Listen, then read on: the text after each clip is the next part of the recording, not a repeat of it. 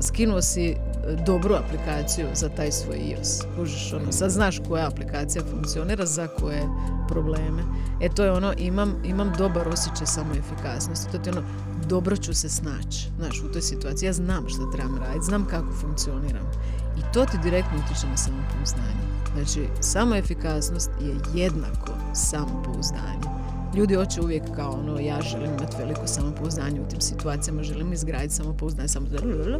Samopouzdanje i motivacija su riječi koje najčešće slušamo u svom poslu, ali to su dvije stvari s kojima se ne trebamo baviti jer su obje su poprilično onako blesave, e, sakrivene, nejasne i zapravo su produkt nekih drugih stvari. Samopouzdanje je produkt samoefikasnosti, a samoefikasnost dobivamo tako da ustrajemo u nekom procesu i nalazimo značajke i pravilnosti tog procesa.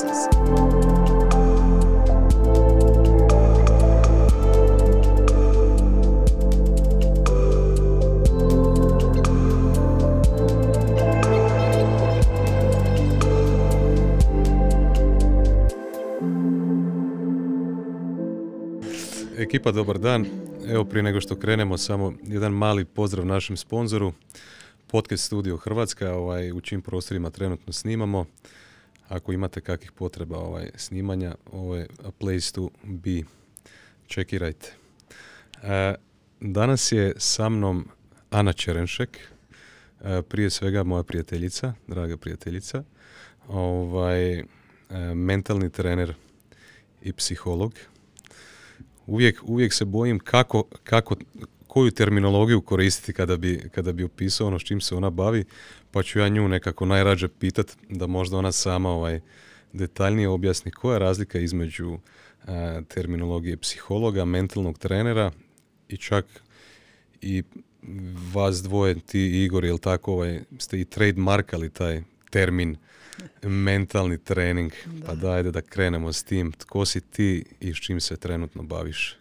Tko sam ja? Tko si ti, Ana Čerenšek? Pa prije svega svidio mi se ovaj početak uvoda, da sam tvoja prijateljica, mislim da to već puno govori o meni. Tako da možemo sad tu i stat što se tiče mog predstavljanja, mislim da ne bi pogriješili, ali evo, hvala ti prije svega što se me pozvao danas uh, ovdje. Jel? Stvarno je predivan je prostor i sigurno sam da ćemo ga ono, i iskoristiti na najbolji mogući način i da ćemo ga zapuniti nekim korisnim temama pa da ćemo biti na kraju zanimljivi.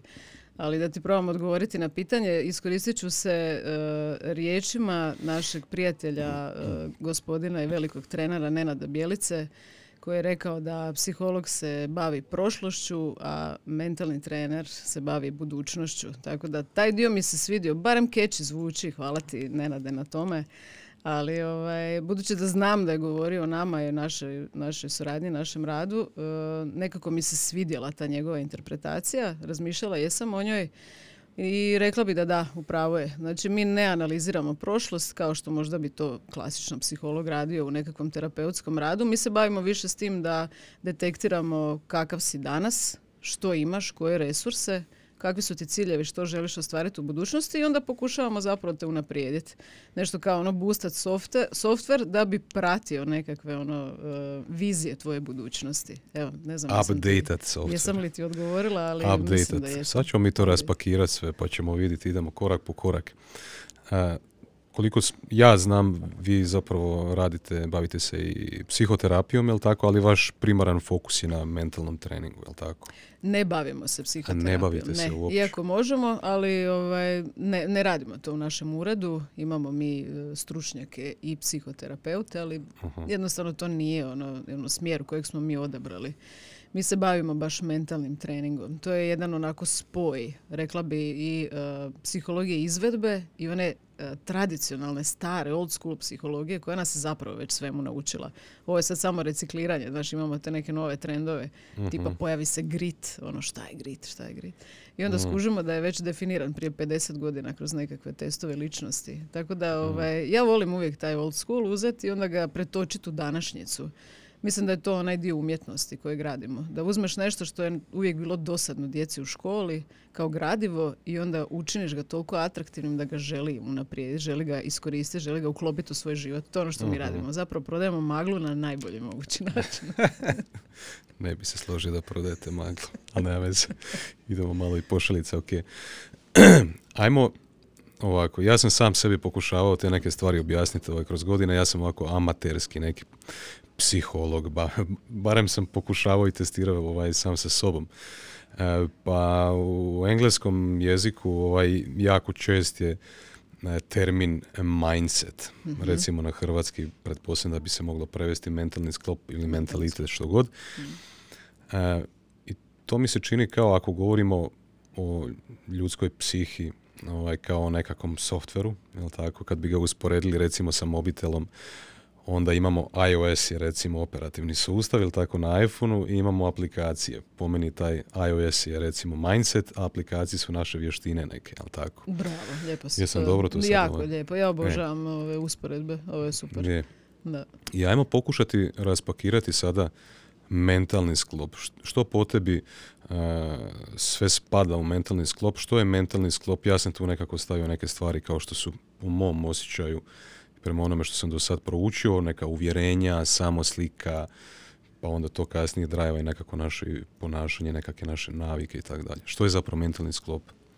Pa e, ja bih rekla da je to okvir, okvir našeg djelovanja. Dakle, mi uvijek zapravo situaciji, bilo kakvoj, hoćeš poslovno, privatno, šta god, pristupamo na sličan način. To je taj okvir.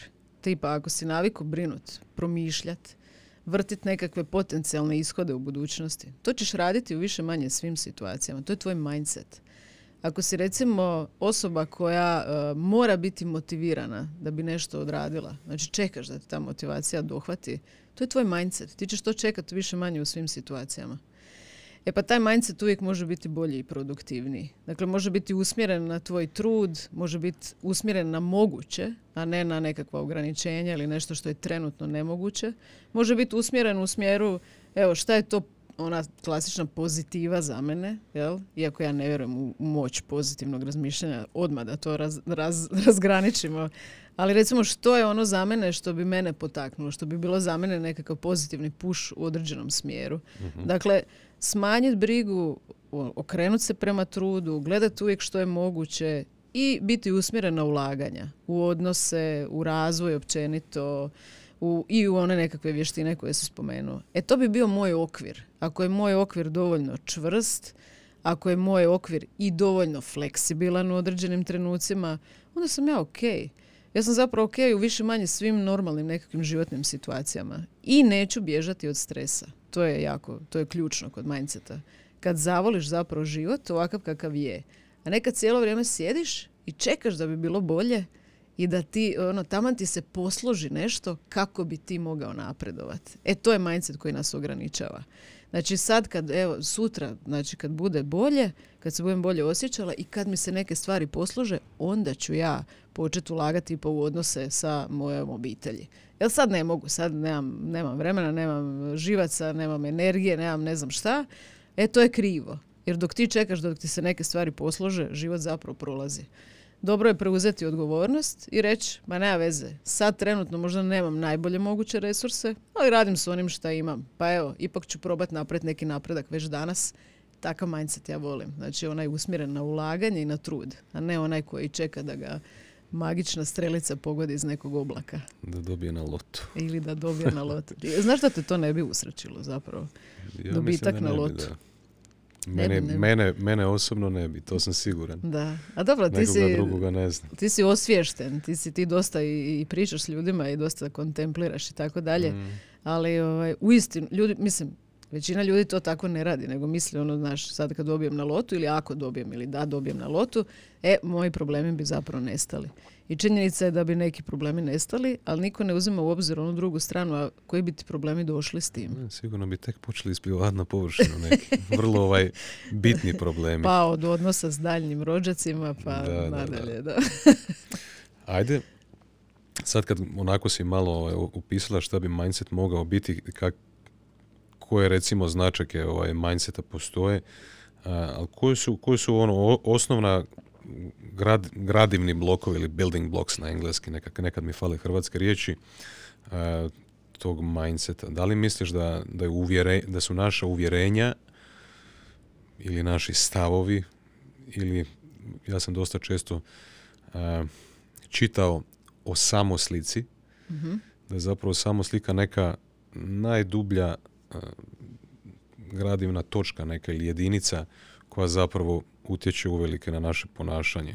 Misliš Mhm. da je to tako?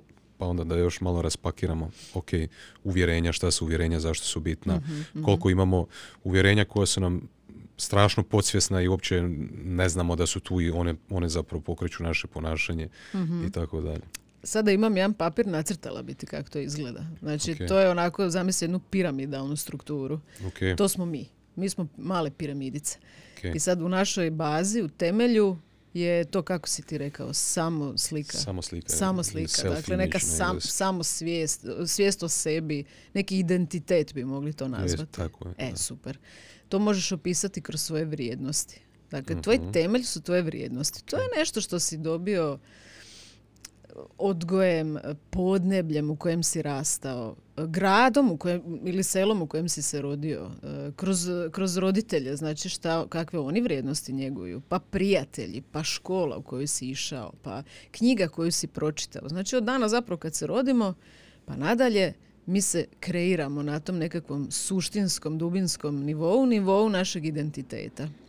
I to što ti je nekad postalo bitno, na tom nivou će ti biti bitno zauvijek. Dakle, to je tvoj identitet, točka. I ljudi nekad neosvješteni oko svojih vrijednosti tragaju za sličnim oko sebe. Mi cijeli život tragamo za sličnim. To je to. Tragamo za ljudima koji dijele te naše vrijednosti i ako imamo sreće, onda s njima ulazimo u brakove, stvaramo prijateljstva i zapravo živimo, živimo sretan ispunjen život. Jel? To, je, to je super. Ali većina ljudi nema, nema taj, tu sreću, da tako kažemo, nego mi mislimo da smo nekog prepoznali na tom nivou, a zapravo smo ga prepoznali na ovom pličem. E tu bi stavila recimo na centar, to je te piramide, recimo u sredinu, naša uvjerenja. To što si rekao, većinom je to neosvješteno.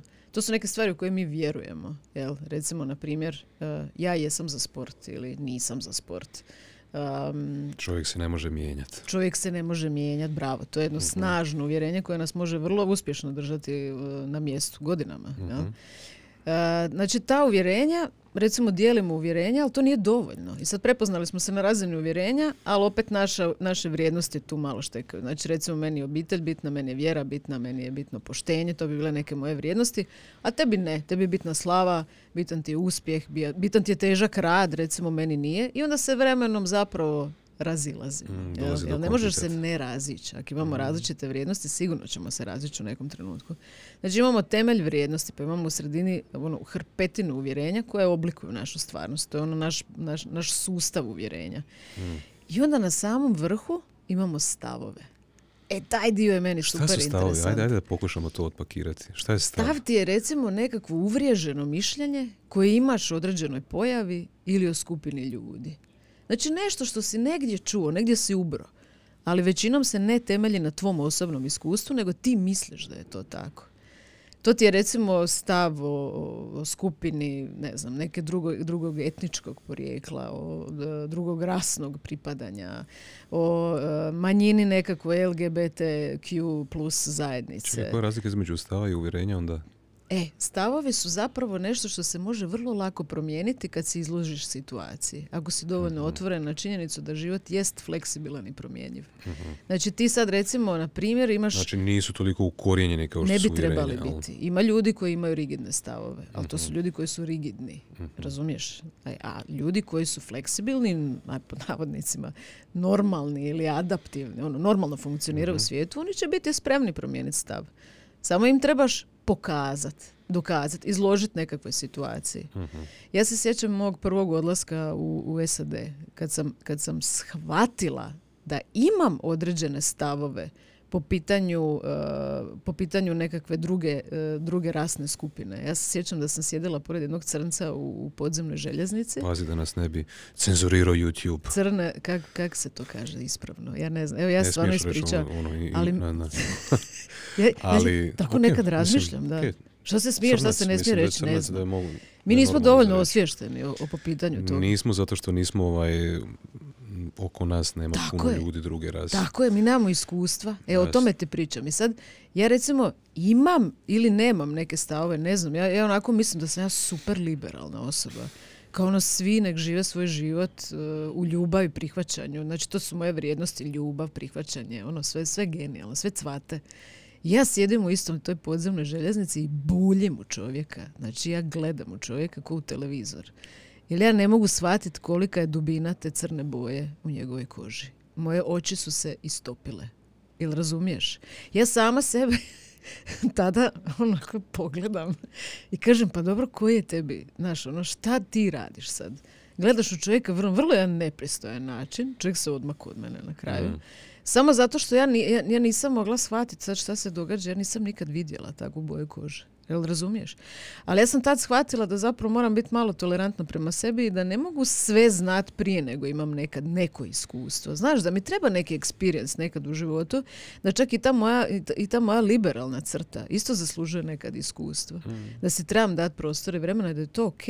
Znaš, ono, da ću ja nekad reagirat ko seljanka da nisam toga ni svjesna. Tako da ti stavovi se mijenjaju ovisno o iskustvu, izloženosti i tako dalje. Uvjerenja ne toliko. Uvjerenja onako moramo ipak upecati. Ona su više vezana za nas, za naše mogućnosti i opcije.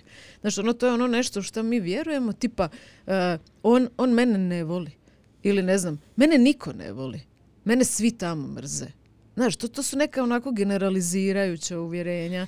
Nešto što, što možeš znati da nije istina. Razumiješ? Znači, uvjerenja možeš vrlo brzo upecat kad ih kažeš naglas i vidiš da zapravo ne drže vodu. Da ih ne možeš obraniti na sudu. To bi bila uvjerenja. Ono, to su riječi koje bi pale pred porotom. E, ali naše vrijednosti, e, to se ne bi ni trebalo mijenjati. I neće se mijenjati. To nema ni pokušati promijeniti. Znači, imaš bazu, imaš sredinu koja je tako dosta neosvještena, najčešće te drži na mjestu. Neka ti pomaže. Neka će to uvjerenje biti e, ma idem to, ma rasturić, ma daću sve od sebe, ma nema veze, ma šta god bude, ja ću se snaći. To su dobra uvjerenja, kužiš? Ko da imaš anđele i demone u, to, u tom u sektoru, mm. jel? I onda imaš stavove koji su tako glupe generalizacije koje se negdje pokupio i većinom, većinom ti služe za razgovor unutar tvog društva jer se onda su, prihvaćen si. Znaš, ono, ljudi te kao razumiju, čuju te. Tako da, ono, zamisli se piramidicu, mi smo male piramidice, većinom neosvještene i ovaj, dobro je malo to raščeprkati, osvijestiti, jer to nas vodi kroz život.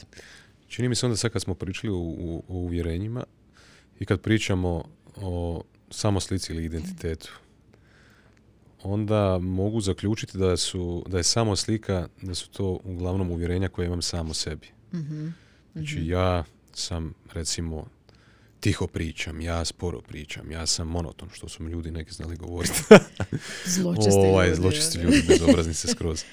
vidjela ovaj, sam ih tako. Ja sam recimo osvijestio sa te neke stvari, pa sad razmišljam da li to mijenjat, ne, hoću li biti autentičan, da li sam to više ja ili tako dalje.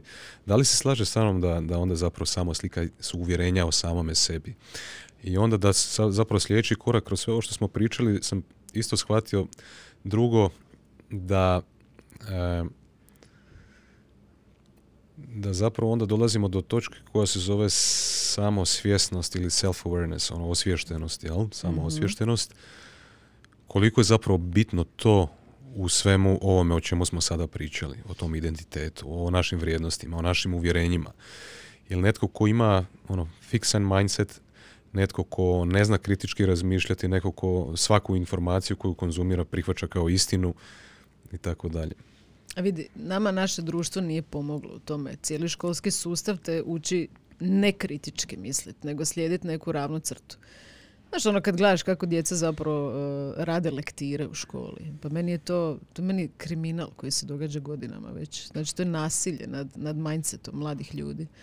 Ti imaš jedan zaključak, to je to. Šta je, šta je uh, mislio ovaj lik ili šta je htio izraziti kroz, ne znam, ovaj opis pejzaža i sad dijete to lijepo napiše, opiše svojim riječima šta je e, uvidio, mislio i dobio jedan. Zašto je dobio jedan? Zato što e, to tak ne piše u udžbeniku.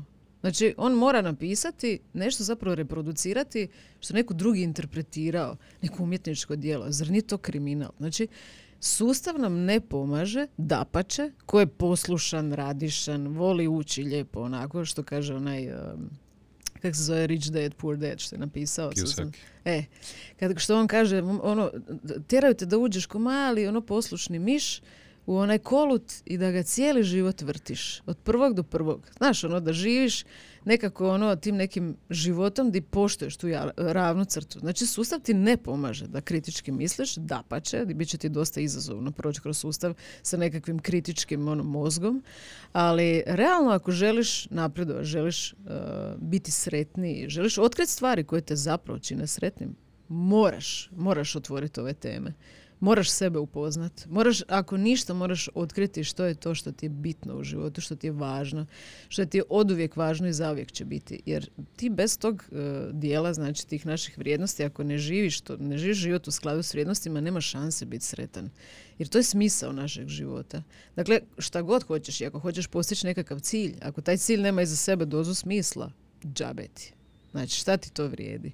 I novac i slava i, i ne znam sve ono za čime možda ljudi tragaju danas. Šta će ti na kraju dana kad ti nisi sam sa sobom čist i nisi ništa smisleno taj dan odradio. Tako da moj odgovor tebi je da apsolutno to spašava živote i mi smo previše okrenuti materijalnom, previše. Dok je sreća i esencija našeg življenja zapravo negdje drugdje. I to je puno dohvatljivije i puno ostvarivije. Samo kad postanemo autentični mi možemo zaista čuda raditi. I ne mora nam više neko drugi kupiti našu sreću, možemo se ju priuštiti sami.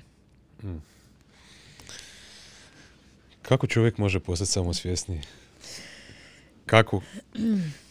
Ono što se zapravo nadovezuje na sve ovo, znači imamo te nekakve svoje misli, nekakve svoje stavove, uvjerenja, identitet i tako dalje. I to zapravo sve pokreće naše ponašanje a onda to ponašanje zapravo daje nam nekako današnje stanje u kojem jesmo, nekako emotivno stanje, financijsko stanje, ovako onako, e, odnose sa partnerom, s prijateljima, sa obitelji. I recimo nismo zadovoljni sa tim svojim ponašanjem ili navikama. Ovaj, gdje, kako da krenu ljudi, gdje da krenu, da se osvijeste pod broj jedan, a onda pod broj dva kako da krenu mijenjati mentalni program. Mentalni program svog kompjutera. Da. Znaš šta, ljudi vole onako kao ovaj, dođeš do te neke točke i nezadovoljan si. Znaš, ono, odrastao si više manje po nekoj inerciji, kao ta škola, pa faks, pa ne znam, ono, ko je išao na faks? Neko je počeo raditi sa 17-18 godina. E, neću mahat rukama, to je nepopularno. Uglavnom, ljudi rade neke stvari po inerciji, onako samo uh, plahutaju kroz te godine i ono tipa te rane 20. Pa to je kaos dok se ti nađeš, dok se afirmiraš, dok se ostvariš. Pa onda jel te vole ljudi, ne vole. Pa pronalazak partnera. Pa bože saču. Znači pola našeg života prođe u nekakvom ono nesuvislom traganju za nekim glupostima koje uopće na kraju nisu bitne. Ali ok, ako uspješno preživiš te rane godine, relativno sretan, ispunjen, svaka čast. Ja nisam. Meni su turbulentne bile do 35. Znači ja sam prošla sito i rešeto ali ako prođeš super, gledaj što si naučio iz toga i zapravo ono kakav život želiš živjeti u, u budućnosti. Ono kak sebe vidiš zapravo tipa za pet godina od sad, šta bi volio ili volila ostvariti. E, I onda gledaj, znaš, ono smanji to na nekakav broj koraka i opiši si pet stvari recimo koje trebaš unaprijediti u odnosu prema samom sebi, u odnosu prema drugima i u odnosu prema svojoj karijeri ono, definiraj se nekakve, ajmo reći, ciljeve. Ja znam da ljudi ne vole tu riječ, možda čuti, ali dobro je generalno si zapisati neke cilje u životu. I sad, imaš te ciljeve, ima ih pet ili ima petnaest, nebitno. Uglavnom, bit će ih puno. I e onda nemoj biti naivan i krenut ono all in. Ja ću sad to sve riješiti. Znaš kad te ulovi entuzijazam, ko kad ja krenem spremat kuću. Ja ću sve. Ja, ti trebaš vidjeti na što to, to izgleda. To je, to je bomba, ali ono, znaš, ja sam sve otvorila. Ja sam krenula i prat e, pod, i usisavat, i prat suđe, i zavise. Znači, ja sam sve krenula ovdje jedan put raditi. Zato što ja, evo, jedno čekam tu bombu riješiti. E, tak mi s tom bombom u glavi. E, sad ću sve riješiti. Sad ću sve unaprijedit ću i prehranu, ali to, kad kažem prehranu, mislim sve. Znači, doručak, ručak, večeru. E, neću više piti, izbacit ću alkohol. Počet ću trenirati, ali svaki dan zato što ja sad počinjem trenirati i to tako izgleda. Onda ću još malo trčati, upisat ću se u školu trčanja. Onda uh, čitat ću knjigu, naravno, jer uspješni ljudi čitaju Prestat knjige. Prestat ću pušit. Prestat ću pušit. Pita alkohol. Pita, to smo već kao spomenuli. Neću više jesti. To, ne, Junk food. Ništa, znači ta promjena ide sveobuhvatna. mm Ja sam mali vojnik. Ali prvog prvog. Naravno. Ali, znaš koliko to traje? Do trećeg prvog. Zato što se nikom ne da živjeti tako. Znači, nemojte biti manijaci koji pokreću sve promjene ono, preko noći i odjedanput, nego idemo malo po malo. Uzmi onu koja ti se čini najjednostavnija. I sad zašto je to bitno? Pričamo o toj nekoj samosvijesti, samosvijesti. Ja ću dodati jedan termin u cijelu priču, a to je samoefikasnost. Znači ovako, pitanje promjene ili unapređenja bilo čega u životu nosi sa sobom pitanje samoefikasnosti u toj promjeni. Tipa, to je proces, to ti je ko vožnja autom. Jesi dobar vožnja autom ili nisi? Jel razumiješ šta znači voziti auto kroz promjenu ili ti je to prvi put? kad upoznaš proces promjene, kao da si upoznao cestu kojom ćeš ići. Ako upoznaš auto, upozno si sebe, jel tako? Znači, to je način kako ti funkcioniraš na toj cesti. Jel ima uzbrdica, nizbrdica, hoće biti ono oštar zavo, ili imaš dobre gume za put. Jesi natočio dobro e, ili dobru količinu goriva, jesi promijenio ulje, jesi napravio sve što treba da bi se pripremio uopće na to putovanje, ili imaš sendviče. Što bi rekla moja mama, je li imaš sendviče i dokumente? Znači, to je najvažnije stvari na svijetu i naravno da sam ušla uvijek bez dokumenata. Ali dobro, to je neka druga priča. Znači, trebaš upoznat putovanje, trebaš upoznat resurse, odabrati ono manje izazovnu stazu, znači uzmi neki mali cilj, uzmi nešto što ti onak čini se izvedivo za početak i upoznaj kako funkcioniraš na tom putovanju. Kako funkcioniraš, e, koje su ti prepreke, šta te tipično obeshrabri, di se zezneš. Ja se zeznem uvijek u planiranju. E, u planiranju, u najglupljoj mogućoj fazi. Ja sve, ja i spojim smisao s promjenom i odredim cilj i sve ja napravim kak treba i onda ne dam si vremena za planiranje, nego idem ja to odmah radit. Zašto? Ja sam ono super, ja mogu sve. Ja odmah uletim, znači grlom u jagode. I tisuću puta sam to u životu napravila, tisuću puta sam se sjetila, joj, dobro, daj, ajde malo, znaš, ajde dva koraka iza. Ajde malo se, znaš, ono, uspori. Ali ja bar znam kako ja funkcioniram u procesu promjene i sad mi nije problem ni neke veće stvari pokrenuti u životu, zato što kužim ono što me čeka na putu. Znam kako će to izgledati. Znam da će biti padova tisuću puta, da će biti više dizanja nego padova. Ja sam rekla ja sam e, najuspješnija među početnicima trkačima na svijetu. Ja sam šampion početnika trkača. Znaš, iskovala sam termin za sebe. Jer ja, ja sve što poznam na tom putu je neuspjeh. I vraćanje. Razumiješ? Ali da skratim priču, mislim da treba čovjek e, težiti tome, ali ne ići grlom u jagode, ne ići odmah i sve, nego si odrediti neku prioritetnu listu i krenuti s manje izazovnim ciljevima. Onak skužiti kako ta e, kako taj tvoj mindset, koliko si samo efikasan na putovanju da bi uopće mogao ostvarivati neke veće stvari u životu. Jer kad prođeš jednom taj put, ti si izgradio tu samo efikasnost. To ti je ko ono, e, skinuo si e, dobru aplikaciju za taj svoj iOS. Kužiš, ono, sad hmm. znaš koja aplikacija funkcionira za koje probleme. E to je ono, imam, imam dobar osjećaj samo efikasnosti. To ti je ono, dobro ću se snaći, znaš, u toj situaciji. Ja znam što trebam raditi, znam kako funkcioniram. I to ti direktno utječe na samopouzdanje. Znači, samo efikasnost je jednako samopouzdanje ljudi hoće uvijek kao ono, ja želim imati veliko samopouzdanje u tim situacijama, želim izgraditi samopouzdanje, samopouzdanje i motivacija su riječi koje najčešće slušamo u svom poslu, ali to su dvije stvari s kojima se ne trebamo baviti jer su obje su poprilično onako blesave, e, sakrivene, nejasne i zapravo su produkt nekih drugih stvari. Samopouzdanje je produkt samoefikasnosti. A samoefikasnost dobivamo tako da ustrajemo na nekom procesu i nalazimo značajke i pravilnosti tog procesa. I sam zakomplicirala. e, upravo sam rekla tajnu života. Ja ne kužim što niste shvatili. Ajde sad kad smo pričali Pričali smo malo o novoj godini, novogodišnjim odlukama, postavljanju ciljeva, planiranju, pripremi. Da ne uzimamo preveliki zalogaj, nego da pokušamo ići malo nježnije, biti nježniji prema sebi i tako dalje. Ali čini mi se da ljudima ne dolazi to ništa intuitivno. I kao da postoji tu neki problem oko postavljanja tih ciljeva. Kao da postoji neka velika e, frikcija, da se tako izrazim, kod planiranja i pripreme mhm. prije nego što krenemo, ništa nam to intuitivno ne dolazi. Šta misliš, koji je naj, ako govoriš o samo efikasnosti, ajmo govoriti o efikasnosti isto općenito, gdje može osoba, pojedinac pronaći nekakvu podršku da ima više šanse pod broj jedan po meni moraš napraviti nekakav self-assessment, ono tako, vidi gdje si, šta si, neku analizu napraviti. Ne ići previše u prošlost, kako ti kažeš, nego ok, idem napraviti analizu gdje sam, ono. Tu sam, Balance nisam and da- sheets, da vidim Mm. gdje sam, šta sam. I onda idemo postaviti ciljeve, idemo napraviti pripremu. Ali čini mi se da to bi puno snažnije mogli ostvariti i kvalitetnije z- z- po nas ako imamo nekakvu podršku. Gle, uvijek je bolje kad te neko ko je stručan vodi kroz proces, to je, ne znam, vjerojatno si pokušao sam vježbat. Koji svi mi u, ovaj, u, u pandemiji posebno. Ja imam dosta dobru samodisciplinu, tako da sam ja neki izrod. Ono. Ti, ja sam te već pohvalila, ti si jednostavno čudo. Znaš, ali svi Hvala mi ti. ostali, gle. ja, ja nisam čudo, ja, ja sam ono, suprotno čudo. Ja sam robot zapravo. ja sam AI.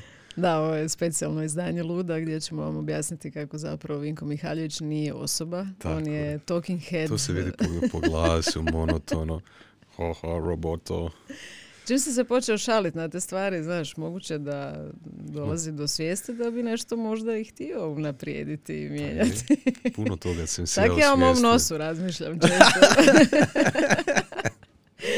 Ali, gle, nekad ga i ignoriram, Je. šta ću. Šta ti fali s nosom, sve ok? Ne, pa pitaj mladu Anu. Mlada Ana je bila jako nesretna oko svog nosa. Da, Ja staru Anu... nisam pomislio da imaš nekakav problem s Pa nosom. nemam više. A nemaš više. Jednostavno, taj problem je dovoljno dugo egzistirao A, da sam ga počela ignorirati. Šalim se, mislim da su to ono stvari koje te mogu e, samo smetati kad si uh, srednjoškolac. I sre- Smetalo me jako, ali sad sam si ok s mojim nosom. Di smo, di smo, Šta bi- smo di smo bili, nešto, nešto je bilo ozbiljno, čini mi se. Mislim da je bilo podrška. Aha, podrška, je, istina. podrška, recimo, od stručne osobe, možda podrška od strane ok- o, nekakvog tvog, ono, najbliže okoline E, i to tako sam baš nešto. Accountability, reći, partner ili tako Vidi, nešto. Danas ima jako puno sadržaja, znači kojeg možeš pročitati. Ima i knjiga, mislim. I podcast. Ima i podcasta, ima svega. Previše. čudesa ima na ovom svijetu. Samo prevrtite unazad epizode i naćete puno pametnih ljudi. Prvoj epizodi naćete jednog ekstremno pametnog eh, ono, stručnjaka, psihologa, jel, koji vam može... da je bila druga. druga. druga? Da. Ja sam mislila da on bio prvi. Kak sam razočarana sad. Uglavnom, ovaj, prevrtite do Igora. Ovaj, tamo ima puno divnih stvari. Ali ovaj, e, stvarno ima puno sadržaja i znanost je, mislim, ono, tamo je, vani je. Samo trebaš znat pročitati neke stvari.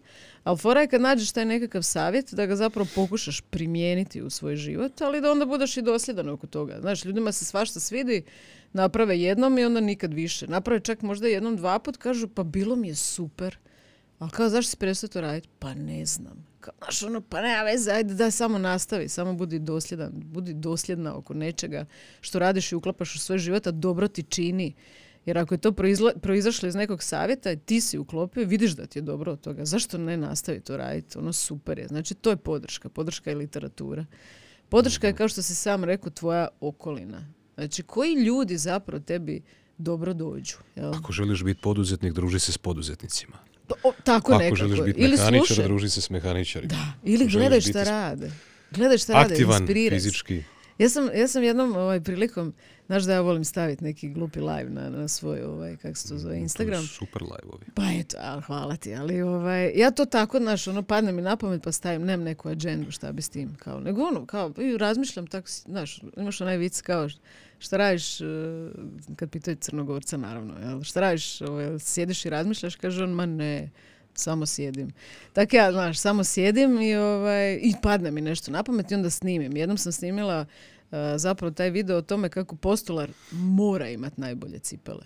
E, a sad kad smo već kod toga, pa nađi tog svog virtualnog postolara, pa kopiraj. Gledaj kako, na koji način funkcionira ta osoba, kako se ponaša, ulovi neke fore. To ti može Meni je recimo podrška. Will Smith bio uzor do sada. Ajo. A? E, znaš šta? Dakle, ajmo, ajmo, ajmo psihoanalizu napraviti te scene i te situacije. Budući da ja ne znam, kao ni ti, je li to bilo iscenirano ili nije, Meni je najdraže zapravo to što ja debatiram s ljudima. Ma ne, fake je. Ma, ko udara tako šamar? Ma nemoguće. Gledaj, bilo, danas sam o tome razmišljala je li fake ili nije. Naukla sam se isto koji svi. Morala sam i pogledati, naravno. Jesmo zaboravili na koronu i na rat. Da, i sad Danas naši je- Putin je već pao u, u, sjenku. Drugi Znaš, plan. ono vidim već da neki drugi ovi članci izlaze u... Jel se Putin prijeti Will Smithu? Znači, šta? trebali bi staviti te ljude, znaš, na isti prostor kao Putin, Will Smith, Chris Rock, da vidimo šta će se dogoditi. Uglavnom, ovaj, uh, gledam, razmišljam, znaš, ono, je li to sad iscenirano? Nije. Ali svejedno, poruka je užasna. Šta je poruka? Nasilje. Nije mi se svidjela šala, išao sam te lupit. Ono, koliko godina ima Will Smith u toj priči. Znaš, mislim, meni je jasno da je taj Chris Rock kao malo možda pretjerao u smislu uh, našalio se sa zdravstvenim stanjem jedne osobe u publici. Ali je li to stvarno prvi put da je on to napravio i je li se Will Smith sad stvarno našao uvrijeđenim i njegova žena ili su možda nekad u prošlosti se nasmijali na takve slične šale. Znaš, ono, ima mi tu neka i doza licemjere i gluposti u cijeloj priči. Ono što nepotrebno. Znači, ako ste iscenirali, glupo ste iscenirali. Evo, doslovno. Ako niste iscenirali, onda je još gluplje. Znači, Znači, cijeli svijet priča o tome, tako da tako je, da. Nema loše publiciteta, osim što po meni ima, ali dobro. Mislim da si malo ima ono, teintao si je taj e, Mm. moment dobitka Oscara, ali bi bilo super da se priča o njegovom govoru i o tom, o to činjenici da je čovjek stvarno zaslužio Oscara, stvarno je jedan od najboljih glumaca, barem hollywoodskih, jel, današnjice. I onda čemu? Čemu taj udarac? Čemu nasilje u cijeloj priči? Da sjedi Igor Čerenšek pored tebe Mhm. i neko tamo kaže nešto ružno o, o Igoru. Šta, Pa- šta bi ti napravila?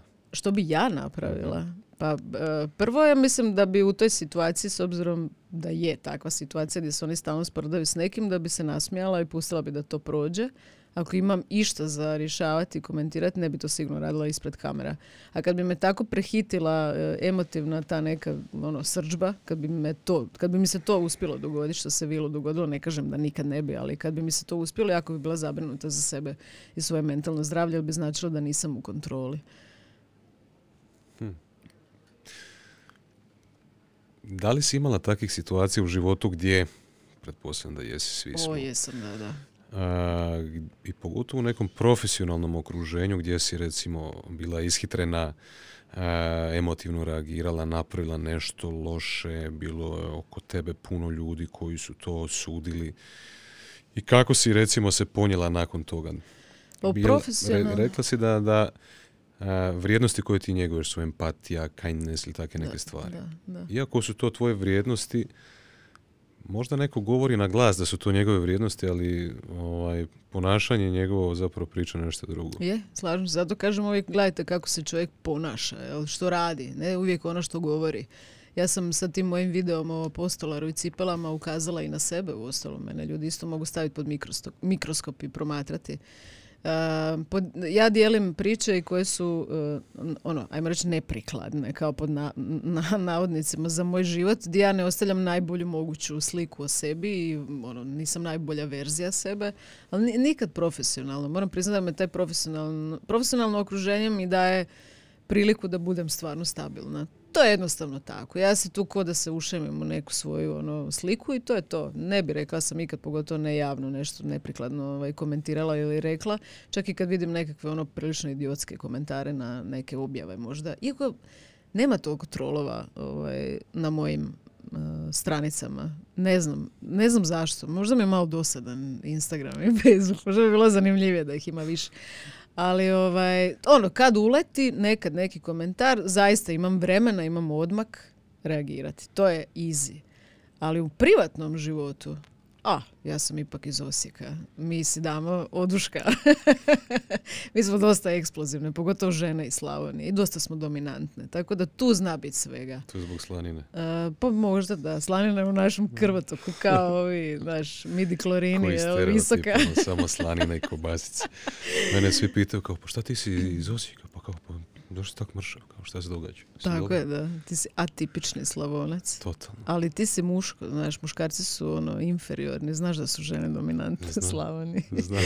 Tako da, ovaj, to je uvijek, uvijek je bilo vatre, uvijek. Ja, i, ono, ko mala, ja sam užasno strastvena, znači, ja si dopustim sve ono što si profesionalno recimo ne dopustim, ali čak i te neke strastvene rasprave u koje ja znam uh, uletiti i nešto gorljivo zastupati, braniti, ne mogu reći, možda me svega nekoliko puta u životu prehitilo. Ne prehiti me baš često, ja sam više onako ovaj, u kontroli, zato me se ljudi boje. Čak i ova dvojica tu iza kamera.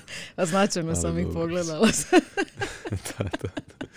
Ajde da se vratimo malo na onu podršku. Znači, rekla si zapravo dobro, ovaj, čim se ja slažem, da podršku možemo vidjeti u obliku informacija nekih, bilo to knjiga koju je napisao nekakav autor koji stoji iza te knjige, naravno, pa po podcast ili bilo kakvog drugog, drugog oblika informacije kada dolazi od nekih ljudi, znači ili, ili na taj način ili in person, mm, e, postoji podrška od strane naše neposredne okoline, jel tako, naših prijatelja, mm. pa postoji kasnije onda i podrška od strane stručne osobe, jel? Pa naravno, da, samo uh, meni, je, meni je to malo elitistički sve skupa reći da ti samo psiholog Što može znači pomoći. Pa to znači da se ne može puno ljudi priuštiti odlazak kod e, psihologa, niti stručnu pomoć na bilo koji način podršku, ako tako hoćemo. Uh, zato se mi trudimo biti dostupni svima, zato imamo jako puno materijala online, imamo besplatnih e-bookova, imamo knjiga koje smo napisali koje su dostupne u skoro svakoj malo bolje knjižari. Um, ja jednostavno mislim da možeš čuti puno stvari od stručnjaka, jer svaki stručnjak bi trebao imati odgovornost dijeljenja. Jel?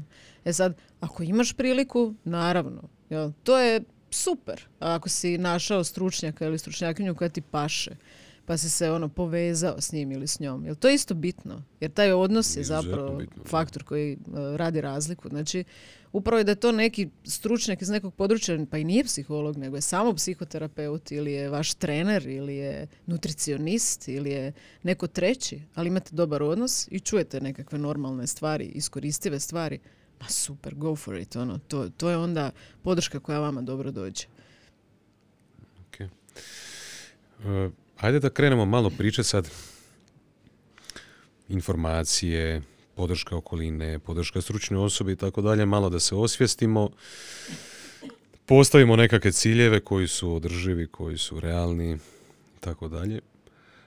I onda zapravo onaj dio o kojem smo pričali na početku, imamo taj iOS kao imamo aplikacije, aplikacije bi bile vještine. Na koji način ovaj možemo raditi na tim vještinama? recimo ja, kako sam do sada razmišljao, recimo ajmo uzeti vještinu komunikacije za primjer. Baš sam ti htjela to predložiti. da, vještinu komunikacije. I meni se čini da sami rad na toj vještini komunikacije ne bi bio dovoljan bez rada na ovom drugom dijelu ili na ovoj bazi mentalnog sklopa. Jer čini mi se da razvoj u, u toj sferi, recimo mentalnog sklopa, uvjerenja, vrijednosti, samoslike, identitete i tako dalje, zapravo je strašan pojačivač upravo i te vještine komunikacije. Možeš ti naučiti tehničke neke stvari, tehnikali, aj sad ti govoriti, jel ovako, vokalna raznolikost, neke stvari. Ali ako nema tu baze te iza, iza, iza te, to je kao da imaš iOS 1, a pokušaš instalirati najnoviju aplikaciju, ne ide. Pa znaš šta, više razmišljam u terminima kontrole intenziteta. Mislim da bi ti to puno e, više koristilo u ovoj priči. Jer komunikacija je znanost, ali i vještina, to je umjetnost možeš ti znat pravila. Ali ljudi najčešće zbog neke vlastite anksioznosti ne isfuraju ta pravila do kraja. Niti na način kako treba. Jer u komunikaciji nisu bitni samo verbalni i neverbalni, nego i paraverbalni signali. Znači ono, je to? to je ono što čuješ sad ako nas slušaš. Jel? To, su, to je način kako naglašavamo riječi, to su pauze, zastajkivanje u točno pravim trenucima. To je um, ritam mog govora. Kažu da je ritam govora, taj narativ, strašno ima veliki efekt na mentalno zdravlje slušača. Dakle, ako se mi sad trudimo, a trudimo se, imamo te ono, ugodne glasove, jako lijepo baratamo paraverbalnim signalima, što mislim da oboje zapravo jako dobro radimo. I trudimo se oko toga, znači da na naše slušatelje trenutno imamo blagotvorni učinak. Oni će se dobro osjećati nakon ovog podcasta. A ako nemaš tu nekakvu e, kontrolu impulsa, nemaš kontrolu intenziteta, tvoj živčani sustav divlja dok ti pričaš, pa se onako se zahuktaš, pa počneš piskat, pa previše povisiš ton, pa postaješ napet, pa onda sve to ide u nekom krivom smjeru, e tu ćemo izgubiti taj narativ. Jel? Tako da kontrola intenziteta u smislu disanja, upravljanja s ošitom, upravljanja s nervusom vagusom, upravljanja sa amigdalom na kraju ako hoćeš. Znači to je i kontrola aktivacije živčanog sustava i kontrola emotivnog sustava, e to je super. Zato što ti cijelo vrijeme furaš ono što ti želiš furat na način kako želiš furat. Znači imaš tu aplikaciju, imaš znanje, ali primjena je bitna. E a kod primjene je dobro da si u potpunoj kontroli svog kruga kontrole. Znači da si ti unutar kontrole. Da razumiješ kako ćeš primijeniti te komunikacijske strategije, jer tvoj fokus je sharp, cijelo vrijeme razgovora. On ne luta. Ne izgubiš se u svojim mislima, ne izgubiš se u temi, nego se držiš točno određene teme i znaš točno koje su ono um, koje, su, koje su točke koje želiš naglasiti, što i o čemu pričaš.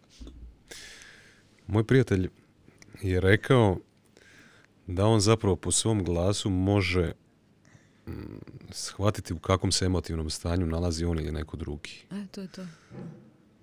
To istina je. To je to, da. Osim što bi po mom teško shvatio. znači ti bacaš neke Izazivam. lažne signale. ja samo jako dobro baratam sa komunikacijskim strategijama, vještinama i sa svojim intenzitetom. Prije to nije bilo tako. Prije bi me anksioznost oprala, pogotovo u nekim javnim situacijama. Ja sam puno radila na tome. Ja sam puno radila na tome da budem više onakva kakva želim biti. Da se ne, ne dovedem u stanje pretirane uzbuđenosti, pobuđenosti. Ili da nisam nekad u stanju premale pobuđenosti, gdje mi je opet raspršen fokus. Jer kao i svako drugi znala sam se izgubiti u svojim mislima, nisam bila dovoljno koncizna, nisam dobro, dobro baratala sa riječima. Jel? Danas je to nešto drugačije, ja bih rekla. E, Dapače, ono, povratne informacije koje dobivam su on, super. I pomoglo mi u tome i to nekakvo izlaganje e, medijima, snimanje s kamerom, pogotovo kroz e, emisiju Rekreativac koja je dosta dugo godina se snimala. Hvala mojim dragim prijateljima koji su učinili e, predivnim iskustvom, stvarno je bilo, ali to kontinuirano izlaganje kamerite e, učinite zapravo osobom koja mora sabrati svoje misli, mora ih izreći u vrlo kratkom roku i pri tome prenijeti nekakvu poruku koja će uz to biti još i zanimljiva. Znači to je bio drill kojem se ja nisam nadala kroz taj proces, ali sam ga dobila. Ja sam, ja sam osoba koja ono, uči tako što radi neke stvari, ono, learning by doing. Jel? I e, meni je to iskustvo bilo fenomenalno. Ja sam se jednostavno posložila i naučila sam puno, puno stvari kroz to. U, u zadnje vrijeme često naiđem na ideju. Ne znam da li ćeš se složiti sa mnom, po meni komunikacija je jedna od najbitnijih vještina koju, na kojoj možemo raditi. E, koju možemo iskoristiti u razno raznim kontekstima života od poslovnog, privatnog odnosa, partnerskog, prijateljskog, što god. I ne znam kak, da, li, da li išta znaš o radu Jordan Petersona. E, on kaže da najbolji način da unapridiš e, vještinu komunikacije je zapravo da, da kreneš sa sređivanjem svojih misli, a da ih organiziraš i strukturiraš, a da zapravo najbolji način da to napraviš da kreneš pisati. Jer kad pišeš, onda ti se misli organiziraju, strukturiraju i onda kasnije imaš i šansu kad verbalno komuniciraš, kad izlaze riječi iz tvojih usta, da to sve izgleda konciznije, smislenije, da je više možda ima utjecaja na, na, na sugovornika ili na nekoga drugog, ako ti je to cilj. Je, apsolutno se slažem. Pisanje sigurno pomaže, ali neće ti nekad riješiti problem. Samo pisanje. Ja, mhm. ja znam puno ljudi koji se pismeno izražavaju fenomenalno i vrlo su koncizni, vrlo su deskriptivni. To je ono, Idu to the point. Znači, baš su ono fenomenalni. Ali kad trebaju reći te stvari, onda imaju problem. Imaju previše misli. Previše su raspršeni. Tako da e, pisanje će pomoći, ali će pomoći samo staviti te misli na papir. Nisam sigurna koliko će utjecati na tvoju vještinu komunikacije općenito. Ja bi se vratila ponovo na ovaj na kontrolu intenziteta. Jer znaš što se događa zapravo? U kojem smislu misliš kontrolu intenziteta? Sad, sad ću ti probati pojasniti. Znači, mi imamo u sebi taj neki živčani sustav. tako? Dio tog živčanog sustava je i naš mozak. Ako mi imamo problem s kontrolom aktivacije živčanog sustava, to ti taj intenzitet, je visok, je nizak, je divlja, je se mijenja, ovisno u kakvoj situaciji pričamo, pogotovo situacija razgovora može biti stresna situacija i za većinu ljudi je. Ako nisi baš sa vrlo intimnom osobom u razgovoru, nego ovako moraš s nekim popričati, tako dalje, ljudi su obično previše pobuđeni. I tu dolazi do raspršenja u mislima. Znaš, to je jedno iskustvo koje se može ocijeniti kao nelagodno. Mhm. Ti ne funkcioniraš dobro u tim situacijama. E, to je onda situacija koju trebaš adresirati vidjeti šta je u podlozi. Aha, u podlozi je to da ja imam tremu ili se osjećam nelagodno ili e, imam potrebu od te nelagode zapunjavati prostor svojim riječima. Ili ja toliko imam želju ostaviti dobar dojam da dok ti pričaš ja već razmišljam što ću ja reći. I tu prestanem Što slušati. česti slušaj. Jel tako? da. To su te neke banalne, znaš, situacije, a sve su vezane sa našom tom nekakvom nervozom, anksioznošću, sa intenzitetom općenito. Mhm. E, ako ti znaš to lijepo iskontrolirati, ostati miran, mirna, Mhm. ostati samim tim i fokusiran, jer mozak je dio živčanog sustava, dakle to kako smo mi fokusirani ima i tekako veze sa ostatkom priče, znači sa ostatkom našeg živčanog sustava. Onda si već malo tu u prednosti, već možeš imati bolji fokus, samim tim birati bolje riječi, držati se teme razgovora. A ove stvari rješavati malo po malo. Znači, ono, ako je meni to moja potreba, to i dalje ne mora usmjeravati moj razgovor. Znači, trebaš odustati od nekakvih procedura, bez obzira što su ti oni nešto za što se držiš. Kao, ja se onda osjećam se sigurno jer zapunjavam e, prostor sa, sa riječima, jel? ali ja to želim prestati raditi. I onda onako kreneš to malo osvještavati i malo po malo kreneš prestajati to raditi. Znaš, nekad ćeš biti uspješan, nekad manje, ali generalno na taj način isto možeš unaprijediti svoju komunikaciju. Ali e, komunikacija, samo da, ti ono kažem, što se tiče ovog prvog dijela, ona je užasno bitna. Jer putem komunikacije mi ostvarujemo sebe. Jel tako? Znači, postoje ljudi koji jako loše komuniciraju i oni se vremenom samo povlače u svoj svijet. Oni kao da prestanu komunicirati u nekom trenutku s okolinom, jer su nevješti, ne dobivaju e, efekt kojih su htjeli.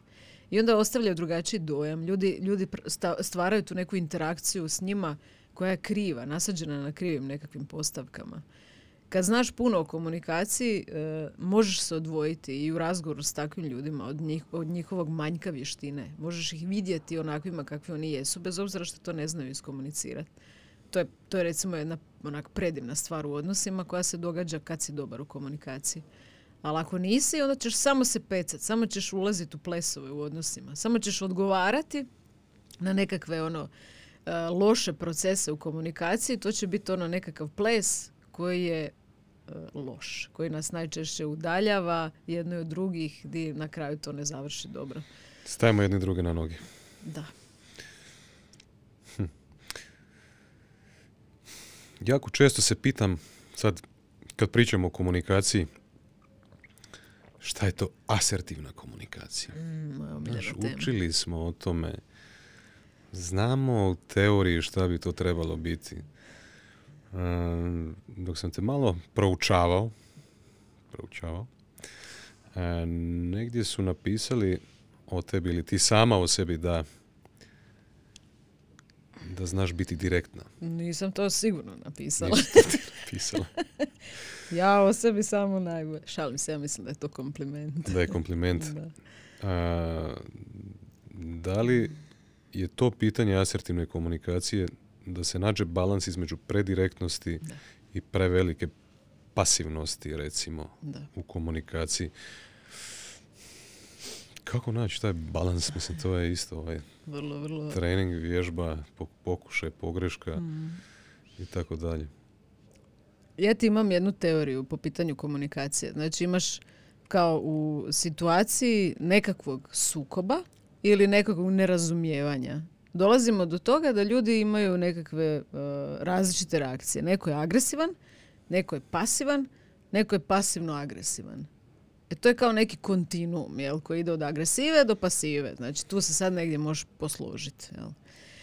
I onda ljudi silom na taj kontinuum pokušaju trpati i asertivnost.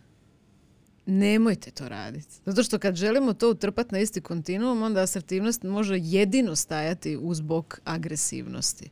Nema šanse, jel? zato što je direktna, zato što e, je glasna, zato što je ono moment gdje se ti boriš za sebe. Znači sigurno nije bliska pasivi, bliska agresivi, pogotovo ako dolazi iz ženskih usta. Vidi je, što je direktna. Znaš, zašto mene govore da sam ja direktna? ja sam većinom asertivna, ali sam usto i nestrpljiva. Znaš, to, to je moja mana. Ja bi i radim na tome da budem strpljivija.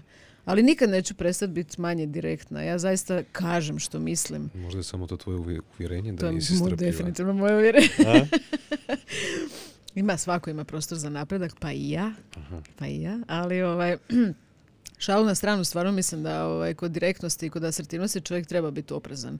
Ali ženama se uvijek ili često se naljepi ta etiketa da su agresivne kad pokušaju biti asertivne. I onda samo prestanu to raditi. A to je loše. Jer biti asertivan znači reći svoje mišljenje, ali i uvažiti različitost mišljenja s druge strane. Ja nisam rekla ni u jednom trenutku, znaš, kao ono, e, e, to ne može tako. Znaš, ne, to nije tako. To bi bilo agresivno. A kad bi rekla, znaš, ono, dobro, čujem te, ono, čujem što govoriš, ali ja i dalje imam drugačije mišljenje i nadam se da je ok da se ne slažemo po tom pitanju, to bi bilo asertivno. Ali kad god, znaš, ono, nađeš se u situaciji i u društvu koje nema razvijeno kritičko mišljenje i koje je naučilo se boriti u razgovorima, uvijek neko mora pobijediti, onda će ti biti jako teško biti asertivan. Biće ti jako teško. Mhm. Ali i dalje ti sa tom asertivnošću možeš sebi kupiti dozu mira u razgovorima. Ti možeš postići konsenzus, možeš postići treći način kojeg uopće nismo ni vidjeli u startu. I možete se voljeti i prihvaćati iako ste različiti. E to je bogatstvo života. Ti kroz asertivnost dobivaš priliku reći svoj glas, ali i čuti različiti glas druge strane. A znaš zašto je bitno e, prihvaćati različitosti i učiti se tolerancije? Znaš zašto je to užasno bitno? Zato što ti na taj način se učiš prihvaćati nesavršenosti kod samog sebe. Jer kad si netolerantan prema drugome, prema različitostima, onda si netolerantan i prema samom sebi u situacijama kad si jadan nikakav ili kad ti nešto nije pošlo za rukom. To je ista priča. Znači, ja volim ljudima reći, volim ih namamiti u tu mrežu, nemoj biti dobar prema drugima zbog drugih, nego budi dobar prema drugima zbog samoga sebe. I svi nasjedno, svi oče. pa ajde nekako da sad kroz sve ove teme, mislim, ja sam jako veliki fan komunikacije, ja bi mogao u komunikaciji pričati ono tri podcasta zaredom. Ovaj, moglo bi se tu jako puno toga pitati, reći i naučiti.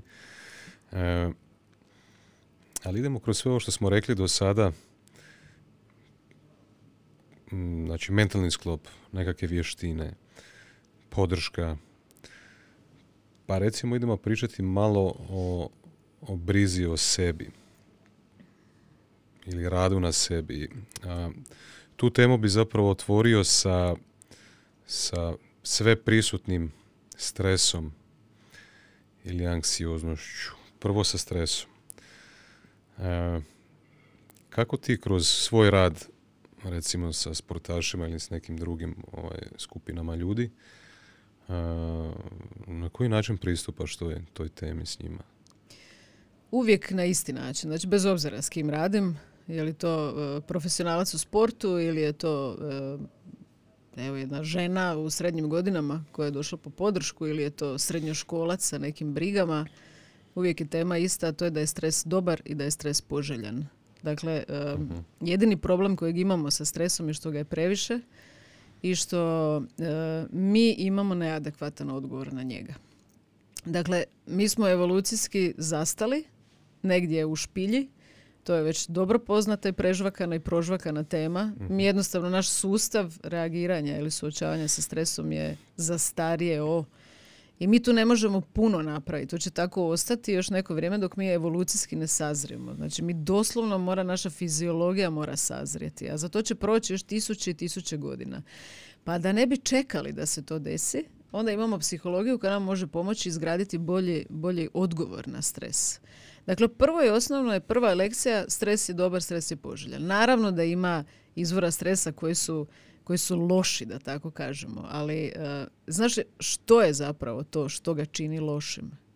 Naša interpretacija, tako je. Znači, opet sam određuješ šta je nešto što ti pomaže, da narasteš, sazriješ, očvrsneš, e, ne znam, nešto. Ili je to došlo tu da te ubije. Jel? To, to sam odlučiš.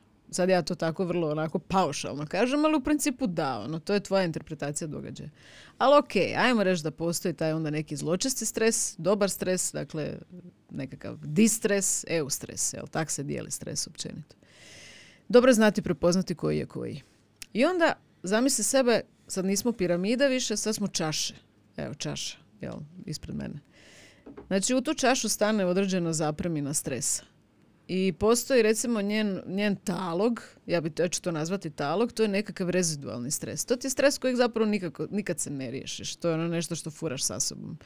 A ovaj gornji dio prazniš. To je ono kad ljudi kažu ja radim na sebi, oni zapravo redovno prazne čašu do pola. Tako da sutra kad dan krene, ti opet možeš napuniti čašu. Čaša ti se ne preljeva ili se preljeva jako rijetko. To su ljudi koji imaju dobar sustav suočavanja. Ali imaš talog uvijek, znaš. Sad taj, tog taloga nekad malo bude previše. To se sad desilo se to u pandemiji, da naš rezidualni stres je narastao. Mi ga se, mi nismo taj, taj rezidualni koji onako po prirodi ode sam negdje, znaš, ono, iscuri. Mi ga nismo nigdje imali za iscuriti i on je sad narastao. To ti ono ko skuko si si kavu, ali ima previše taloga. Nisi skužio. I onda ga srkneš. Znaš, srkneš ga, ne kužiš da je unutra. Treba će puno vremena da se taj talog malo uh, rastvori, jel, da ode. Ali on je tu. Talog je normalna stvar. Znači rezidualni stres i onda imaš taj gornji dio. Dakle, ljudi koji rade na sebe prazne taj gornji dio čaše redovno, znaju ga isprazniti, dobri su u tome, a što se taloga tiče, njemu treba vrijeme. Znači, njemu treba vrijeme da prođe. Dakle, tema stresa nije bauk, tema stresa je super, zato što je to pokretač, to je životna snaga, to je energija koja nas gura, koja nas čini boljima, efikasnijima. Čovjek koji se boji stresa zapravo se ne boji stresa, nego se boji svoje reakcije na stres. A danas imamo tu samo nezgodaciju da imamo malo previše soca u kavi i da trebamo čekati, trebamo biti strpljivi i trebamo biti ok sami sa sobom što danas, iako ulažemo u sebe, radimo na sebi, i dalje nekad crknemo soc, što bi rekli, odnosno i dalje nekad imamo neprimjerene reakcije, odnosno nemamo dobar način suočavanja sa stresom, iako smo super. Jel? Ne znam ako si me je, razumio. Super mi je ova metafora sa čašom i sa socim ili stalogom. E, koje alate onda recimo ovaj, govorimo o podršci, o informacijama koje su nam dostupne, o podršci stručnoj, okolini i tako dalje. Koje alate ljudi mogu koristiti recimo da onaj stres koji nije rezidualni, ono što si rekla, puni se recimo do pola čaša ili dođe do vrha i imamo mogućnost recimo ga malo ovaj, ga se riješiti spustiti ga van. Koje alate možemo koristiti? Jedan uh, alat koji je najučinkovitiji po meni je mindfulness meditacija. E sad, to ne znači da trebaš ulagati u mindfulness meditaciju sate svog života ili da trebaš grli drveće ili da moraš sjediti u turskom sjedu. Mindfulness meditacija je usredotočena svjesnost. Znači, ja bih volila da prestane se mistificirati taj naziv i da napokon ljudi shvate da je to bilo koji trenutak kad si prisutan tu i sad. Je li to uz tvoju kavu jutarnju, je li to u igri s djecom, je li to u, ne znam, uh, u seksu ili je to u poslu pa si se zaradio, nešto ti je super, u nekom flow si. Ti si taj put u tom trenutku bio mindful. Znači, fakat ono ne moraš raditi mindfulness meditaciju, ali trebaš se malo više usmjeravati na to da budeš prisutan u trenutku. Mhm. Imaš sad jedno super istraživanje koje kaže da fokus unaprijeđuje i mir, naš, naše emotivno stanje unaprijeđuje. Recimo, ti sad radiš nešto na kompjuteru, radiš, radiš i svako toliko pogledaš u zid preko puta računala di si nacrtu nekakvu točku, nekakav x. I samo se fokusiraš na tu točku. 30 sekundi. Samo razmišljaš o tome i vratiš se nazad i nastaviš raditi što si, što si već počeo. Bićeš bolje. Pazi, molim te, koja glupost. Ali ti si zapravo 30 sekundi bio mindful. Ti si ono utišao svoj mozak, dao si priliku mozgu da odmori, dao si sebi predah. Znači, mindfulness meditacija je apsolutno brojan. Bilo koja vrsta, bilo koji oblik, bilo, koje, bilo koji način izvedbe. Zato što ti ona pomaže da se naučiš na fleksibilan i na jedan organski način prihvatiti sebe onakvim kakav jesi u danom trenutku. Znaš kako mi, mi prohujemo kroz dan, tjedan, mjesec, godinu, op, imam bore, op, udebljala sam se. Šta je ovo? Raspo mi se brak, vidi dijete, dijete nezaposleno. Zašto je dijete od 25 godina još uvijek kod kuće? Znači, naš život prohuji. Zašto prohuji? Zato što nismo mindful. Daj si kupi malo vremena, stani, mm. pomiriši cvijeće.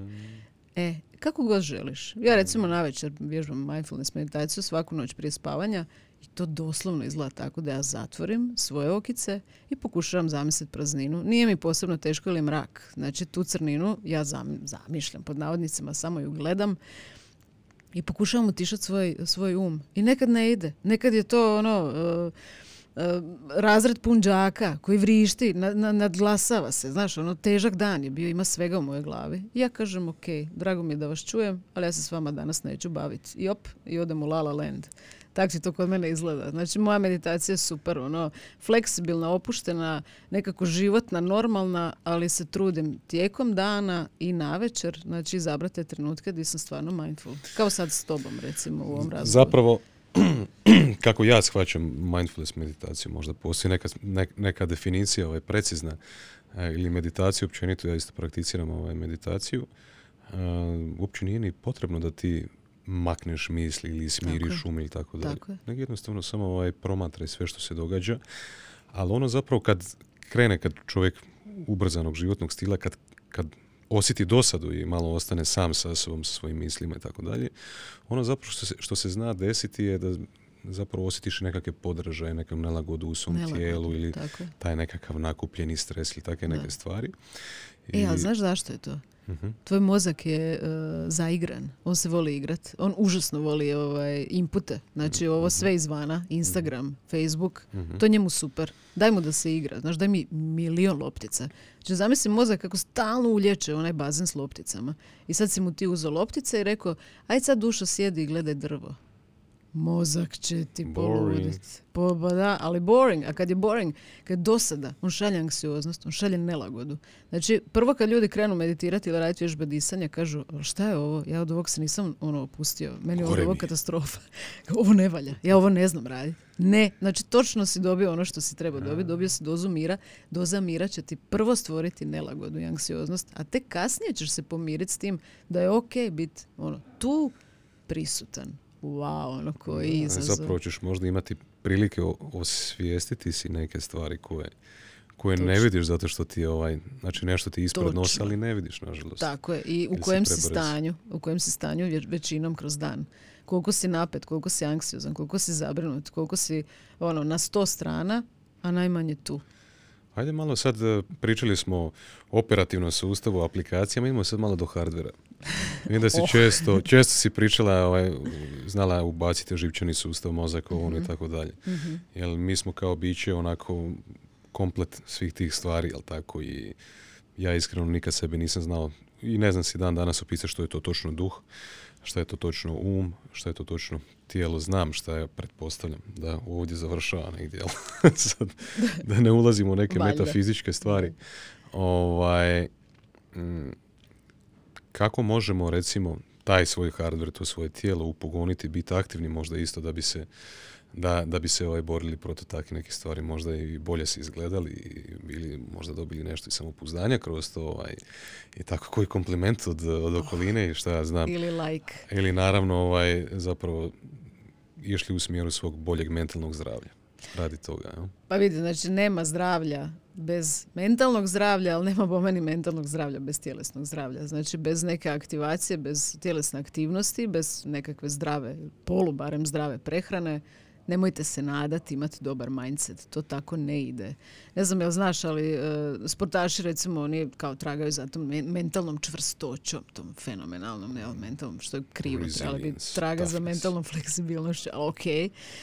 Znači, oni žele biti mentalno fit i suočavati se sa nekakvim problemima na terenu, ali ako nisu kondicijski spremni, to se neće dogoditi to se neće dogoditi. Ja kad recimo radim u sportu i sa sportašima uvijek ispitam u kakvoj kondicijskoj spremi se radi. Jer ako nema kondicijske spreme, nema mentalne spremnosti. Jednostavno ne, nema šans. Zašto? Zato što jednostavno nemaš energije, blokiran si, bolite, e, ne možeš sto nekih pokreta napraviti. E, sad taj neki sedentarni e, lifestyle, pa to je užas za mozak. Šta ti možeš raditi dok sjediš osim blejtu kompjuter ili blejtu televizor ili blejtu svoje, svoje ovaj, mobitel, no. Ali ti kad se imaš naviku kretati, kad ćeš izaći van poslije posla, prošetat se, što ono kažu prošetaj psa i ako ga nemaš. Znači ako ćeš imati tu samodisciplinu da radiš neke stvari koje su za tebe super, pa ti si odmah i mindful u toj šetnji, jel tako? Ne možeš baš šetati, mislim vidjela sam da ljudi gledaju mobitele mm. hodaju, ali ne bi trebao to raditi i nećeš to raditi. Pa ćeš onda otići u šetnju s nekim, pa ćeš graditi odnose putem, ulagat ćeš u svoju socijalnu interakciju. Pa to je predivno, jel? Znači, moramo biti odgovorni za svoje tjelesno zdravlje, jer bez njega nema ni mentalnog zdravlja. E, znaš što me razveselilo? Neki dan sam pročitala objavu ovaj, našeg dragog kolege, eh, kineziologa, doktora kineziologije Gorana Markovića, E, prezentirao je na Facebooku nekakvu meta studiju o onom famoznom broju koraka. Znaš da se priča uvijek o 10.000 koraka. I to ti mene deprimira. Jako, ja, ja nemam vremena za 10.000, ja napravim po tri četiri. Znaš, kako, kako, gdje i onda smo skužili, Igor, ja zapravo da je dobro onda žustro hodat. Kad već malo hodam, pa ajde da je žustro. Jel? Skoro trčimo, skoro. Ne mreš u štiklama baš trčati, ali ono, žustro hodam poslije ručka. Možeš me vidjeti ko ludu maru tamo na trnju kako radim krugove. E, ali čitam tu njegovu studiju i zapravo današnje istraživanje u kineziologiji e, govore da već e, ako radiš dnevno 3 do 4 tisuće koraka što ti šetnica od pola sata, e, ti si za što je bilo, za 20% si produžio svoj životni vijek, tako nešto. uh Što nije to ono wow. uh Pazi, samo kretanje. Kretanje. Ono, prenio si nešto, pokrenuo si se. Govore o heart rate zone 2 kao da recimo ovaj to je tempo šetanja, to sam naučio od Andreje Solomon koja je bila mm ovaj, u, u podcastu, pa kaže, to ti ono kao kad šetaš sa prijateljicom pa se malo ste se uspuhale. Da, da, da, ono, pričate, malo vam je teže pričati, to je taj heart rate zone 2. Recimo Andrew Huberman za kojeg znam da, da isto ga pratiš, on često spominje ovaj, to.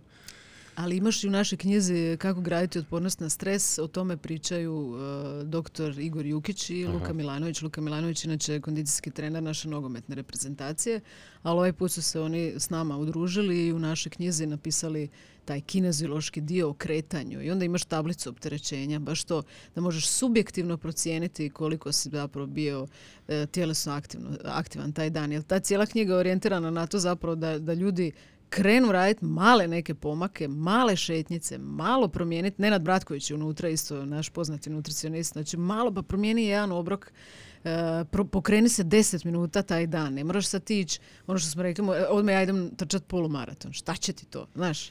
Odi prošete, odi koliko, prošete. Koliko prekrasnih informacija imamo, samo treba primijeniti. Tako je, da. Samo treba primijeniti. Kako, Ana, izgleda tvoj jedan uobičajeni dan? Uh. Pa moj jedan uobičajeni dan, inače bi stalo pet mojih radnih dana u jedan, možda i više. Znači stvarno je nategnuti onako, ja mislim najviše što ide. Pa prvo, Igor se budi prije mene. To je ovaj, nešto čemu sam mu vječno zahvalna jer mene dočeka gotov doručak i to zdravi čija puding, pa neke lanene sjemenke unutra, pa borovnice. Živit ću vječno. Meni Filipa to isto radi. Tako da, da, da, ovim putem... Ja sam malo loš što se tiče toga. Ovim znam putem zapravo trebamo izraziti zahvalnost za tu podršku, to jest ono ultimativna je, podrška. Je, nevjerovatno, da. Dakle, dočeka me taj nekakav ono zdravi doručak, to mi je super. Ali mm. jedem svaki dan zdravi doručak i onda imamo ono naravno rutine spremanja, ja obožavam i frizuru raditi, ja se volim šminkati, ja sam ono baš šmizla po tom pitanju, pa razmišljam što ću obući obavezno slušam muziku, znači ujutro je to ono, možda se nekom ne bi svidjelo, ali ja volim punk slušati ujutro, mene to razbudi, ja pjevam, plešem, sviram zračnu gitaru obavezno. I onda kad sam ono, dovoljno sređena, šalim se, kad je došlo vrijeme, krenemo uh, na posao, kad je zima, nažalost to je auto ili kad moramo djecu razvoziti odmah poslije posla, ali ovaj, zna biti bicikl, pogotovo ovim toplim danima. Tako da to mi je najdraže. Znači sjednem na bajk, izgledam malo kod cirkus, ono, štikli bicikl, ali ok, to je dobro za moje zdravlje i e, kad dođem u ured radim, radim većinom sa klijentima, to je većinom online, jer naši klijenti nažalost evo su otišli iz Hrvatske, ali ovaj, to, su, to su ljudi koji većinom igraju vani, jer većina mojih klijenata je ipak u profesionalnom sportu, ne svi, ali većina je. Dakle, odradim neki radni dan većinom do pet. Tako negdje, tu bude i pisanja i evo i podcasta i svega, ali ovaj, bude to jako dinamično, puno interakcije s velikim brojem ljudi. I onda poslije kreće ono klasično, jel? Uh, ova mora čitat, uh, vježba čitanje, pa ići na uh, plivanje, pa onda nekad ići na tenis. Ova ima nešto za lektiru pročitat, pa onda nije spremio sobu, pa da, djeca kreću djeca, kreću ono kao, nisu oni svaki dan s nama, jer mi imamo dva kućanstva. To je part-time job za mene. Ja sam se svoje pod navodnicima velikim Hana riješila. Ona je otišla u SAD studirati, ali to je dinamika stroje djece, ima užasno puno obaveza, negdje do 7-8 e onda je vrijeme za nas koje je tipično i baš me briga što ću to reći, provedem pred televizorom i gledam Netflix. Znači ja sam filmofil, ja sam, ja obožavam serije. Uh, jako ne gledamo Netflix, gledamo nogomet. Da, mi obožavamo mm. nogomet gledat, ali to, to je onaj dio di me možeš uloviti u emotivnim reakcijama. Jako sam veliki navijač i, ovaj, i dam si oduška. Tako da ovaj, uživamo uglavnom najveće prije prije spavanja, idemo rano leć, dosta smo onako kokoške, ko kvočke zapravo. Koliko sati? Pa pol jedanesti plafon, ja bih rekla.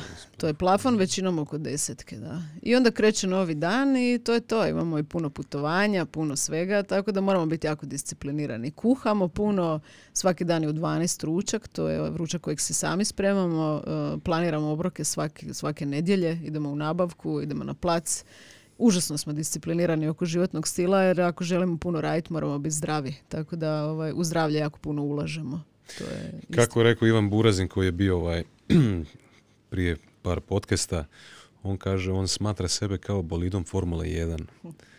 Jer ako nije ovaj, fine tunan do kraja, jednostavno će se raspasti ovaj, s ovim životnim stilom koji ima trenutno. To je istina, da. Ono što mi radimo je nezdravo. Mi pokušavamo toliko raditi i steći da možemo ići rano u mirovinu. Znaš, imamo taj neki cilj. Da, da, da, I ja isto tako maštamo tako nekim stvarima. Ana, ajmo za kraj rapid fire Aj. questions. Uh, jel ja moram onda brzo i odgovoriti? Pa? Svašta ćeš čuti. Vidit ću, vidit ću. E, nešto sam iskopirao, nije sve originalno, tako da nemoj, nemoj ovaj, misli da je. E, koju si knjigu najčešće poklanjala ili ako nisi poklanjala, koju si najčešće iščitavala ponovno, recimo? Joj, ne poklanjam knjige, malo mi neugodno sad zbog toga, morat ću početi, ali a, i ovo smijaćeš se isto, najčešće sam čitala psihologijski riječnik. ja sam sakar za psihologiju od uvijek bila, ali to je uistinu knjiga koja je najviše bila u mojim rukama. Znači ja obožavam ono to kako su napravili moji profesori sa filozofskog fakulteta, to je jednostavno zlatna riznica. Ali ti tamo doslovno imaš objašnjen život. Ono, tamo, tamo je svaki termin koji ti je potreban. Da, psihologijski riječ. Nekom recimo kad bi mu dala ono samo jednu, jednu knjigu za start da krene na pravi životni put ili da se stvori nekakav životni stil koji je kvalitetan i koji njemu odgovara, koji bi mu knjigu dala da, da počne s mm, Dala bi mu knjigu Amy Cuddy pod nazivom Presence. Nisam sigurna da je, mislim da nije prevedena, nažalost, uh ali to je knjiga, ako ćete imati strpljenja pročitati, koja vam može jako puno stvari objasniti. Super. Koju društvenu mrežu najviše koristiš? Instagram. Je li to puno vremena ili malo? Ne, to je izuzetno malo vremena, rekla bi po današnjim standardima. Okay. A, koju ti je najdraža navika koju prakticiraš? Najdraža navika? Jesus. Slušanje glazbe, ja bih rekla. Slušanje glazbe? Da, da, to je nešto u što ulažem već jako ozbiljan broj godina. Evo. Mm, znači punk. Da. Punk rock. A mislim, slušam ja svašta. Evo volim Justina Biebera inače. Justina Biebera? Da, da, da. On ima glas kao slavu.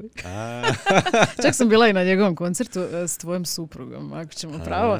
Ali ovaj, da, krasan je Justin. Ali da, ovaj, u glazbu, glazbu volim, glazbu slušam i ovaj, imam, imam puno glazbe. Punk rock, Green Day.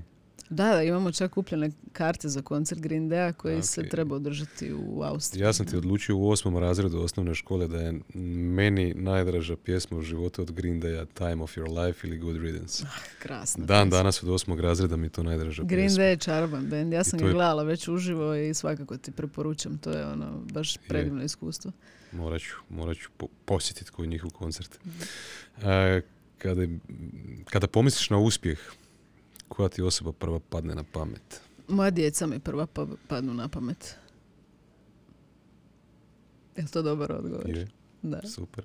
Mislim sam onaj stereotipno ono što Steve Jobs, ovaj, onaj to, ne, ali okay. ne, moja djeca, to, apsolutno. To, to kad misliš o svom osobnom uspjehu ili... Ne, ne. Ja kad gledam u kakvom svijetu oni odrastaju, koliko se trude i što sve uspijevaju uh, napraviti i kakve su njihove ideje i promišljanja o svijetu, ja sam oduševljena ja mislim da će ta djeca uh, ono jednostavno uh, promijeniti tijek budućnosti. To su puno bolji ljudi nego što smo mi odrastaju u puno izazovnim vremenima, ali imaju i više prilika i to koliko je njima otvorena neka perspektiva uh, šta oni sve mogu ostvariti u svojim životima. Ja sam oduševljena. Ja ovaj, uživam razgovarati sa, sa djecom. I sa svojom i, sa, i općenito. To su ono mali ljudi koji su još neiskvareni sa mogućnostima. Fantastično. Kad bi mogla propisati samo jedan zakon koji će pratiti cijeli svijet, koji je to zakon? Be more kind. Nisam ja rekla, nego Fred Turner, ali je predivna pjesma i poruka. Sljedeće pitanje možda će biti isti odgovor.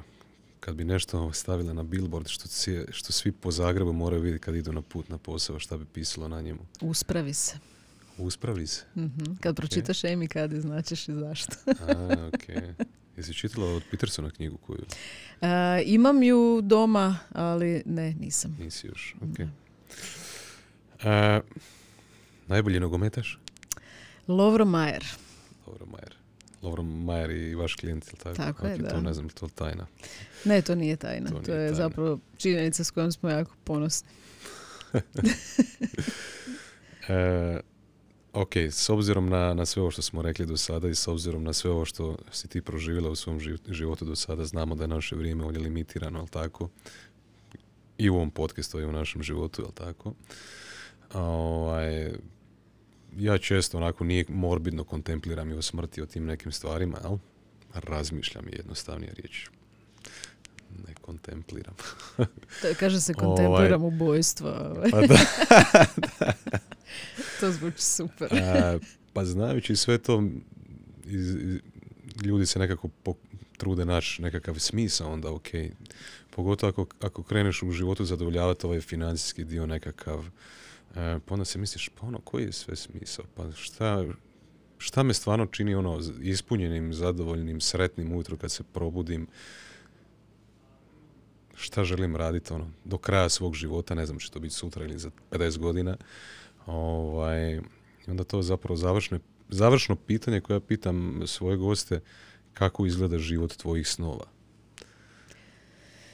Život mojih snova je već tu, ja ga živim, imam predivnu obitelj, imam užasno puno ljubavi u životu, prihvaćanja, to je meni jako bitno. Dakle, bilo mi je bitno uh, doći u moment u životu gdje sam sama sa sobom ok. I uh, di vidim da ljudi zapravo uživaju u mom društvu, i ja u njihovom gdje onako jako smo škrti oko tog vremena kojeg provodimo zajedno. Život nam prebrzo prolazi. Um, život je malo sada predinamičan, možda ima malo previše posla, ali to je tako. Ako želiš uspjeti preko noći, veliki znakovi navodnika. I spremna sam ulagati, spremna sam zapravo napraviti jako puno da djeci otvorim nekakve još dodatne prilike. Um, mislim da život mojih snova bi samo još e, tražio malo više slobodnog vremena da mogu više te e, muzike slušati, da možemo malo više roštiljati, više biti s prijateljima, više hajkat, više provoditi vremena u našem predivnom selu u Istri i e, uživati upijajući sunce. Evo, samo bi mi toga malo više falilo, ali neću reći da mi tako izgleda život snova, ali bi mi onda falio posao. Znači, uvijek traženje tog balansa je izazov, ali nisam daleko od života svog snova. Mislim da je tu u velikom dijelu već. E, Šta ti spriječava da se taj dio malo više izbalansira? Preuranjena mirovina ili? Pa mislim da imam još puno toga za dat. Uh, to moje ego priča, naravno. Mhm. Ovaj, uh, ne znam, nekako zanima me. Zanima me šta je sljedeće. Ja vidim da sa svakom godinom zapravo ulažući u tu nekakvu karijeru, nazovimo je kako god hoćemo, mi se otvaraju neke nove prilike, upoznajem neke nove ljude. Radim na nekim projektima koji su zapravo svi fenomenalni. Onak, sve je zanimljivija ta priča zvana život. I, ovaj, I najveći izazov mi je zapravo odbit neke stvari. Da se ne, ne, ne raspem po, ono, po svim tim projektima ko, ko budala, jel, koja nije znala odrediti prioritete. Tako da sad sam negdje u toj fazi, sad sam si ono, znaš, super, sve sam posložila, ali ovaj, moram sad odrediti nekakav kvalitetni smjer. Tako da, ovaj, ne znam, interes valjda, znati želja me spriječava da sada malo odahnem ili da uh, povučem ručnu, mislim da još nije vrijeme za to. Ja mislim da je sad vrijeme za stiskanje gasa. Slažem se.